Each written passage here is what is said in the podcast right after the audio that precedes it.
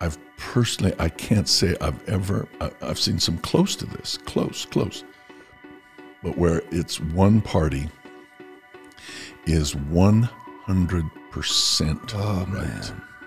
And the other party is one hundred percent wrong. Now, I've seen them close, like ninety-nine. Sure. And and sometimes, even between the right and the wrong party, the percentage may come on the, on the right party from overreaction. Okay. To okay. the accusation. Yes. Which which was unfair, and not and okay, but the overreaction doesn't help solve it. It helps make it worse. worse.